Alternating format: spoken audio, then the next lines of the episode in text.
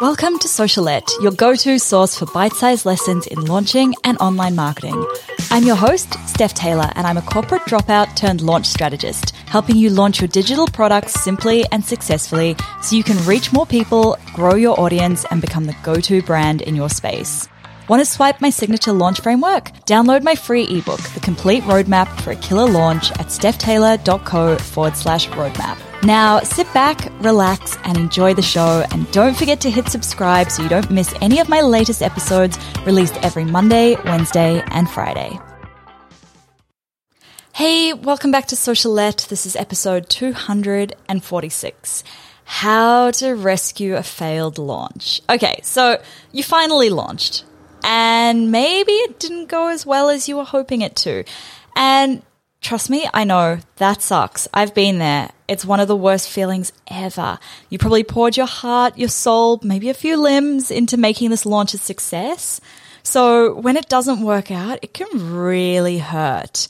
Now, once you've grieved your launch, because yes, that is 100% a thing and you need to allow yourself to feel all of the not so nice feels. But once you've done that, you need to pick yourself back up and figure out where to next, right? A failed launch, one failed launch does not make you a failure.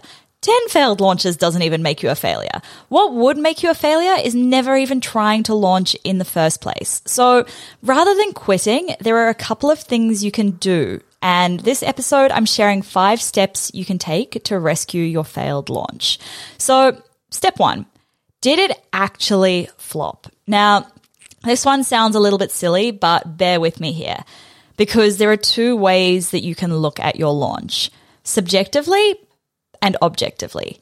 Most of us look back on our launches as a subjective thing, right? That is, we judge their su- success based on how we feel that the launch went.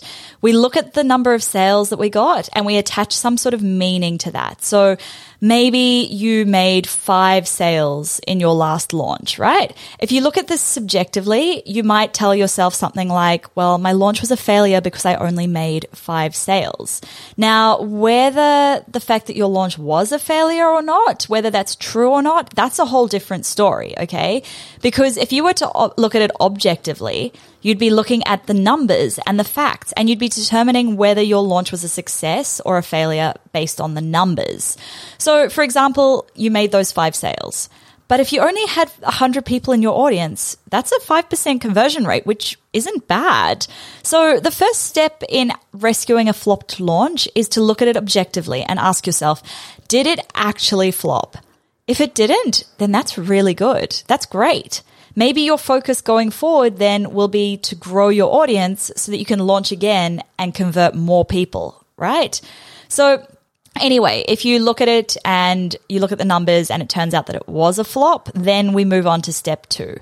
Why did it flop? Now, probably the hardest part of rescuing a failed launch is figuring out why it flopped. And this is exactly why I offer my launch audit service because it can be really, really bloody hard to try and figure out what went wrong when it's your own launch and you've just been, you know, shoulders deep in your own launch.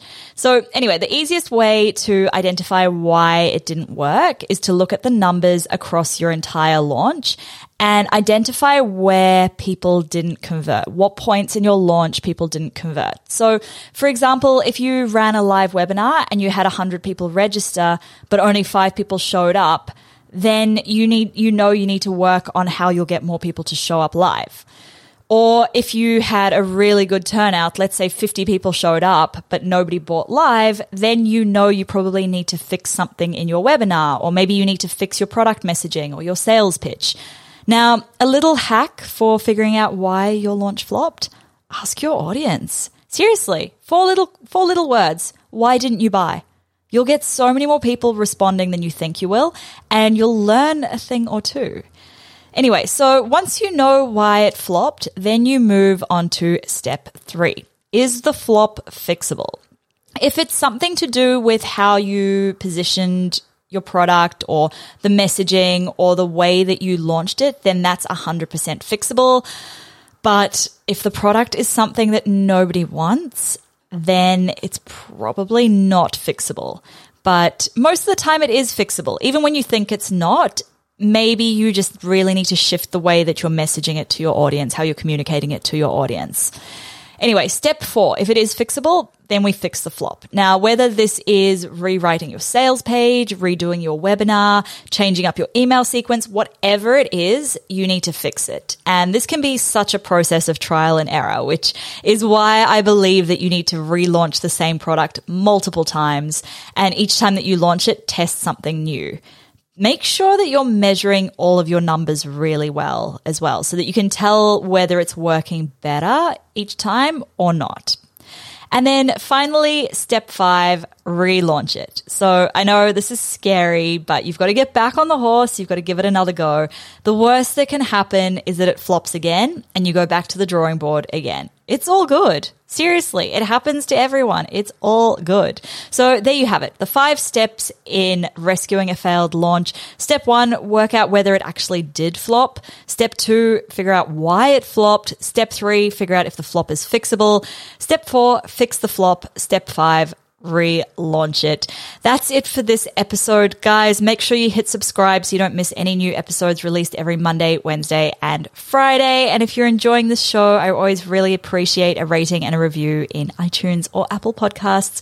Thanks so much for listening. Catch you next time.